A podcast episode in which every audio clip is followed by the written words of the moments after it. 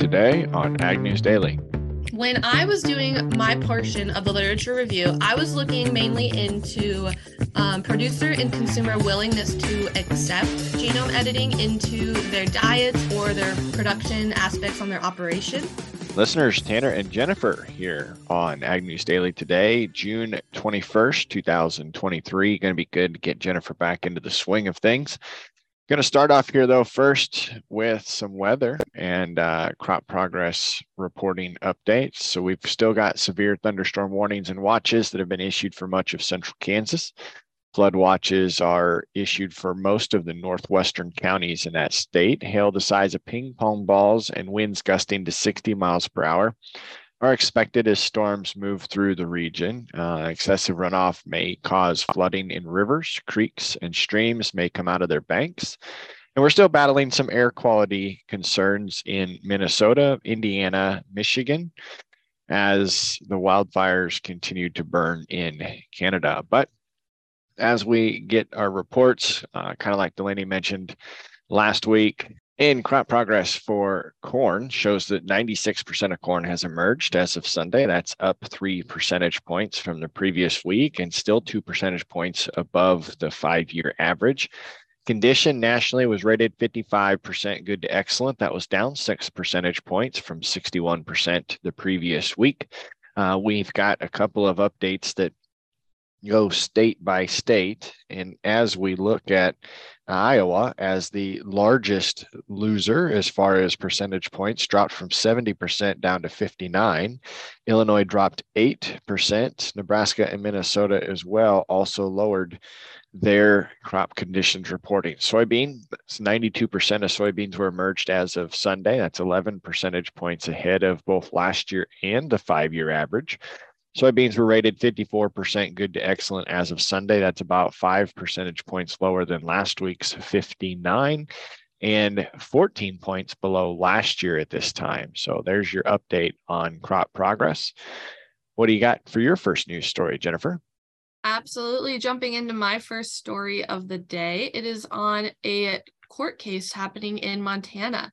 A lawyer for 16 young people on Tuesday asked a Montana judge for a historic order declaring the state's pro fossil fuel policies that violate their rights, wrapping up arguments in the first youth led U.S. climate change lawsuit to make it to trial. Judge Kathy Seeley in Helena took the case under consideration on Tuesday after hearing from 12 of the plaintiffs during the co- course of the trial, who had described how the state's policies are exacerbating exacerbating the climate crisis, impacting their health and threatening their futures, as it says. Nate Bellinger, an attorney for the young people, said during his closing statement on Tuesday that Seeley should issue a judgment that the state's ongoing approval of fossil fuel projects violate a state constitutional guarantee to a clean and healthful environment. The trial began on June 12th three years after the youth plaintiffs had asked. Now the, the youth are between the ages of 5 and 22, it says. They had filed their lawsuit three years ago, and it is now one of several youth led constitutional climate cases pending in courts across the US. However, a Montana Assistant Attorney General, Michael Russell, countered that the courts are no place to set climate policy and that the plaintiffs hadn't approved that Montana's relatively small emissions can be blamed for a global crisis. So, this will be interesting to see how it all pans out as it moves forward. But I just thought that was interesting, especially coming from a youth youth picture of it all. Yeah, that is an interesting twist. And it sounds like our western states are continuing to see maybe some strange cases. We're now looking at Wyoming looking to build a growing power line to get power to California as their wind power continues to grow. Wind turbines stand along the Montana Wyoming state line as of June 13th, 2022. Officials have decided starting June 20th, just yesterday, that they will start construction on a massive transmission line project that will export wind power from Wyoming to Southern California. Despite the extensive wildlife studies, design tweaks, and lengthy federal environmental reviews, the projects are now able to begin building that transmission line. Uh, area photographer, though, is looking to push back as she wants to help preserve the scenic spots throughout the southeastern Wyoming granite mountains and sprawling sagebush valleys. She worries that continuing to add more wind energy and turbines will not be great for her state. She uses a comparison to dandelions, Jennifer. Dandelions in my yard, you know, if there's three or four or five, it's okay. But when my whole yard is dandelions, I'm not very excited. The state, known for its hunting, fishing, and camping and gorgeous natural views, uh, may get to see more power transmission lines and wind towers here in the future. So we'll continue to watch this, but obviously, this is part of California's carbon neutral goal as far as getting their power from uh, Mother Nature as far as wind energy goes. And Wyoming is looking to be the state that can provide that. Several public hearings have happened. Of course, we know just as uh, within the state of Iowa with our carbon pipeline initiative, that there is a lot of focus around this and two very op- opposing sides. But officially, construction can start yesterday on the transmission line from Wyoming to California. Well, that is some interesting news and staying on track with the carbon capture side of it all. We're going to move into the Midwest as an Illinois ethanol plant is exploring a new way to capture and repurpose carbon. Bill Howell, a general manager for Adkins Energy in Lena, Illinois, tells Brownfield that they have partnered with CAP CO2 Solutions on a pilot project to collect CO2 from the plant and turn it into a renewable fuel called green methanol. The products coming off will be hydrogen gas and oxygen, and then they will take the waste CO2 coming off the firms, combining those two and making a clean methanol, it says. And then that methanol can go into ships, aviation fuel, and other chemicals as well. He demands for green methanol as it is growing as the shipping and aviation industries turn to cleaner fuel sources. Howell says this is different than CO2 pipeline proposals because it will convert the CO2 into a new product and take place on site. He says they're not requiring any land or right of ways for a pipeline. They're simply using land they already have and relocating the methanol process in with the ethanol plants. He says that this should help lower the carbon intensity score while turning two raw materials into a low carbon fuel. Howell also says it should provide an incentive to increase capacity, which broadens the market for corn farmers. Finally, he says that they will complete an economic study before starting the pilot project within the next nine to 12 months. So that is going to be another great alternative to keep on forward with this whole CO2 pipeline issue in everybody's front for of their minds. Yeah, that's uh, interesting how our stories continue just to lead right into the next one. Mexico has reached an agreement with food manufacturers to use only non GMO corn in tortilla production across the country.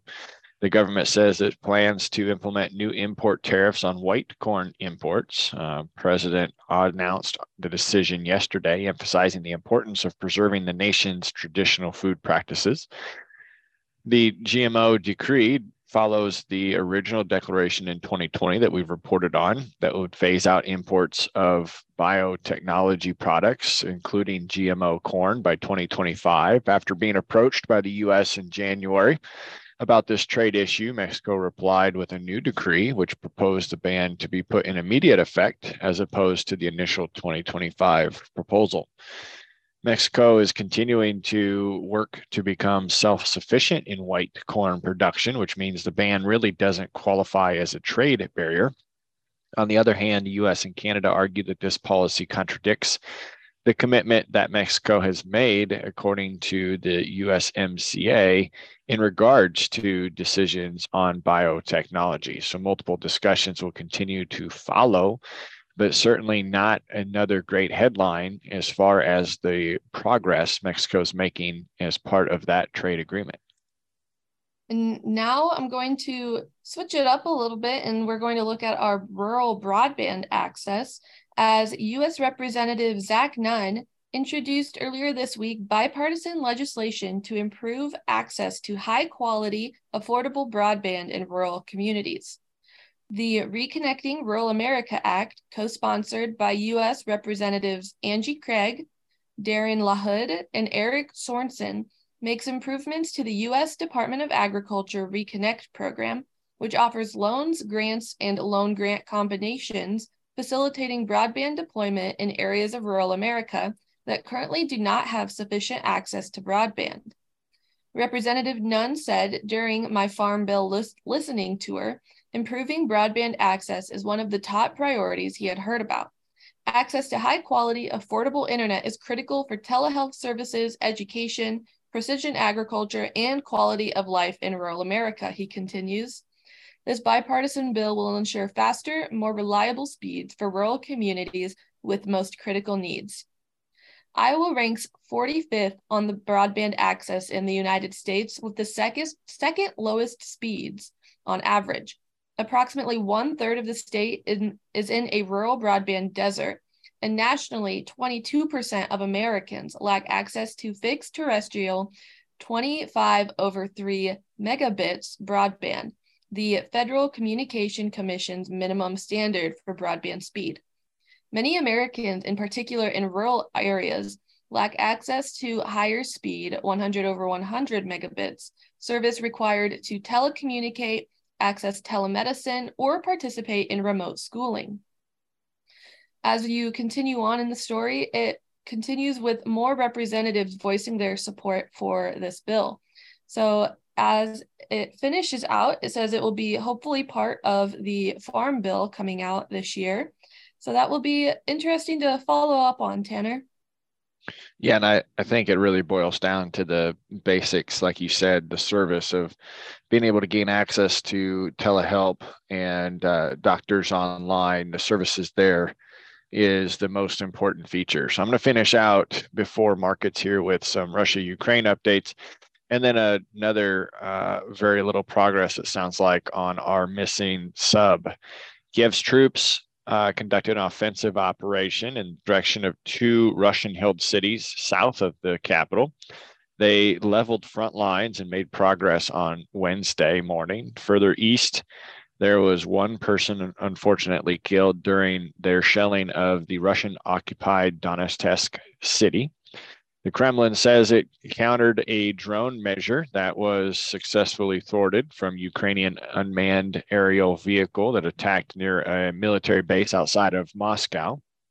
World leaders are continuing to pledge support for Ukraine, and the United States has announced it will send an additional $1.3 billion in financial assistance to overhaul Kiev's energy grid and modernize its key infrastructure. We're still following the submarine that was on a mission to visit the Titanic. It states here that there were possible banging sounds in 30 minute intervals heard during the search for the missing Titan submersible. So we'll continue to watch there as the Department of Homeland Security does not share if and when those sounds were related directly to this adventure. But time seems to be running out as far as stashed air on the device. But Jennifer, we saw some fireworks in the overnight. We have double digit increases for both corn and soybeans. The December corn contract was up 16 and a quarter. Will open this morning at 613.60. The November soybeans were up 14 even and will open this morning at 1356 and a half. Wheat also saw double digit gap higher. December wheat contract up 13 and a half in the overnight to open at 737.60. When we look at the livestock markets, we saw a substantial red in the cattle complex. The live cattle contract for August was down 202 to open today at 169.70. Feeder cattle is down 275 for the September contract. will open 235.62. Lean hogs gapped higher. Green up $3 for the July contract to 95.85. August contract up 250 to 93.20. So that is where we sit for markets today, Jennifer. Now it's time to have a fun conversation that you know just a little bit about.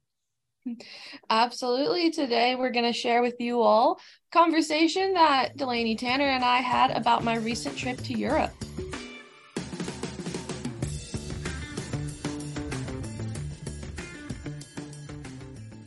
Well, folks, for the last month plus, I've had the honors of editing the podcast. So if there's been any issues, it's my fault. But we're very glad to have our summer intern back with us after a recent study abroad trip to Europe. Jennifer, super excited to hear more about your trip. And I'm sure that our listeners are too. But in case any of our listeners haven't heard the episode where we introduced you as our summer intern, tell us a little bit about yourself.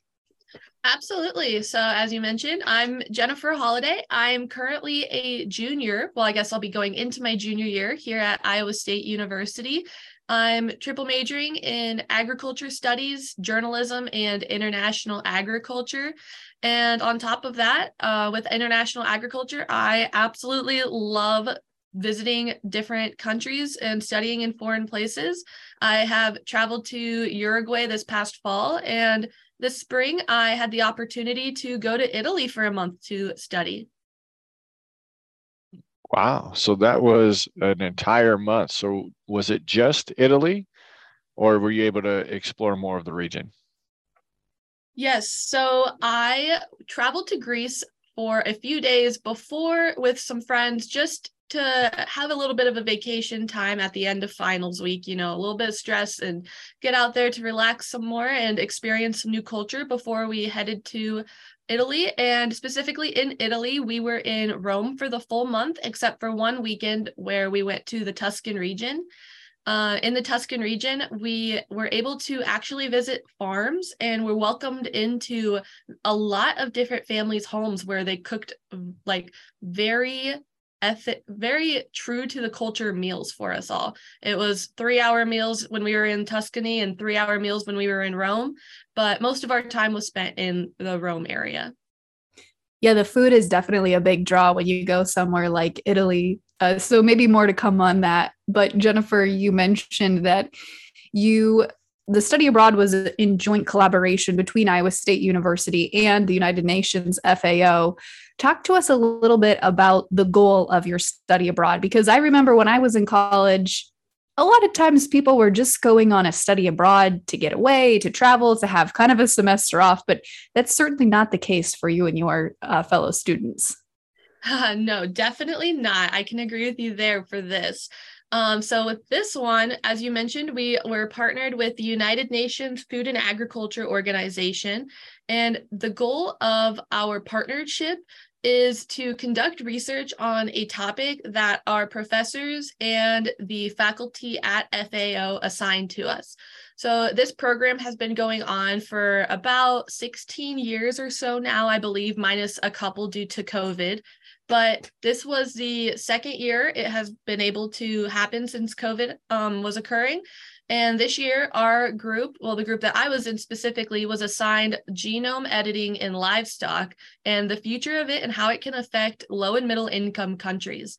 So we weren't specifically researching the science side of it. We were looking more so at the economics and policy and just a little bit of how it could potentially be applied to consumers and producers in low and middle income countries.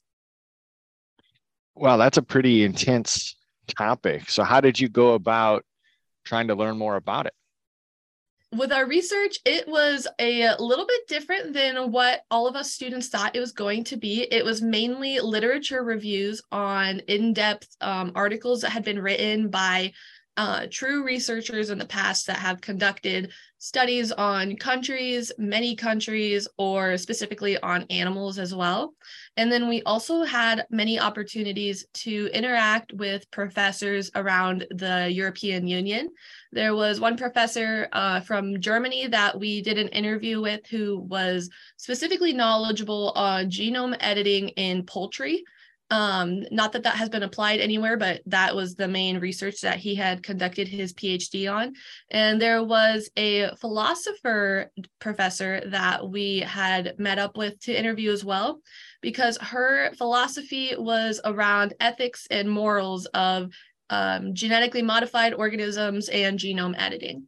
So we were kind of able to take those two and apply them together because as we had to explain within our research, genetically modified organisms and genome editing are very different from each other, even though they're often grouped to be the same thing. So, Jennifer, as part of that literature review, did you guys find anything new or interesting that you can share with our listeners? When I was doing my portion of the literature review, I was looking mainly into um, producer and consumer willingness to accept genome editing into their diets or their production aspects on their operation.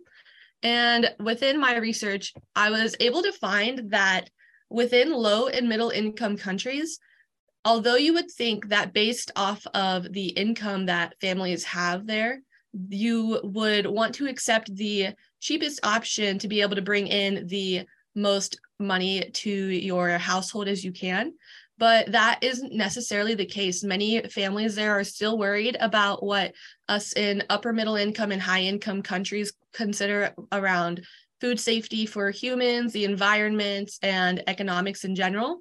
But there it is applies the exact same. And um, that was a big shocker for all of us when we discovered that because everyone was just thinking that we would want to find the cheapest way to apply it for them. But now it's coming down to providing education on the topic for everybody worldwide, no matter their income, because there's so much stigma around genome editing.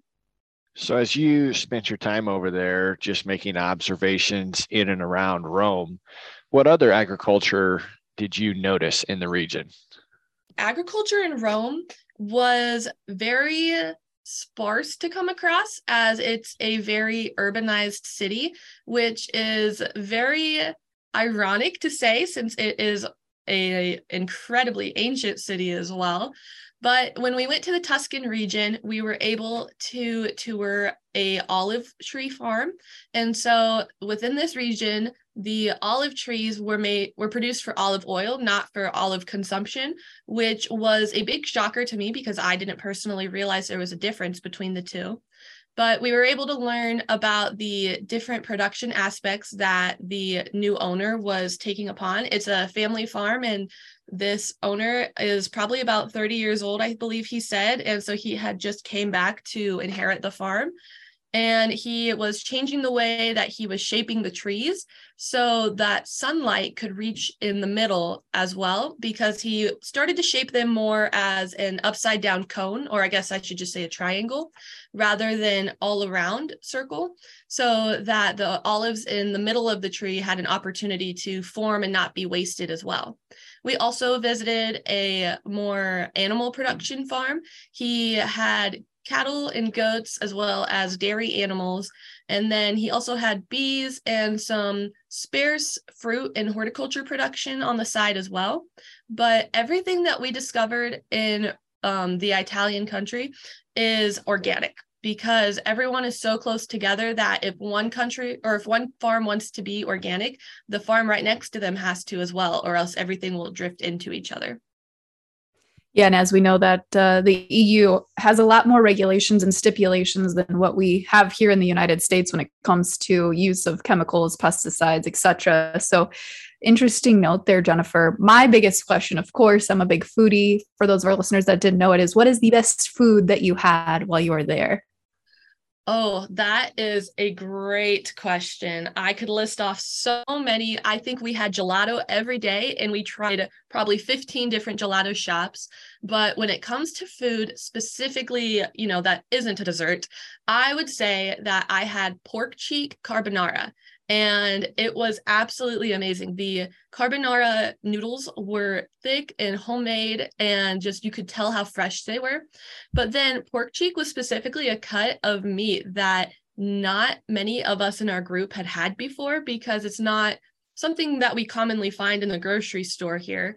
But it tasted almost not exactly, but very similar to bacon, but it was very salty. And one of our professors on the trip, he's actually a meat scientist. So he was able to kind of walk us through the process of how it's cured to be able to reach the level of salty and chewiness of it. So it was really the specific, the pork cheek meat that made the dish as a whole, is what we all decided. Tanner, I don't know about you, but I'm uh, drooling a little bit just listening to the description of that. Well, I am too, because one of my favorite uh, food trucks here in Ames, Rico's Tacos, has pork cheek, cheek tacos Ooh, that I thoroughly yes. enjoy. But before we wrap up, if we've got listeners that are planning to head to Italy themselves, what's something that they should check out and not miss when they make their trip? Mm, when you head to Italy, make sure when you are in Rome, stop by Piazza Navona. Piazza Navona is home to three different fountains, but it has my favorite fountain right in the middle of it. It's called the Fountain of the Four Rivers.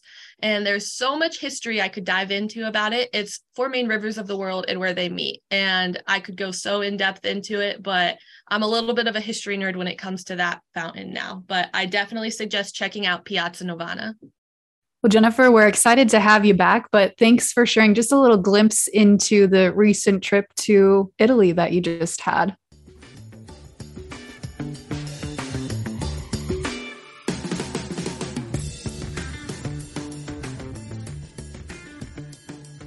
Well, I know once the mics were turned off there, Jennifer, that uh, I am, a, I mentioned I'm a homebody. I don't mind traveling, but it's always fun to learn about the experiences through others that do travel more often.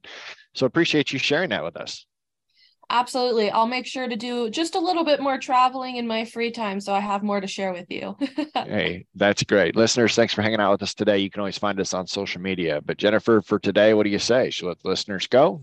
Let's let them go.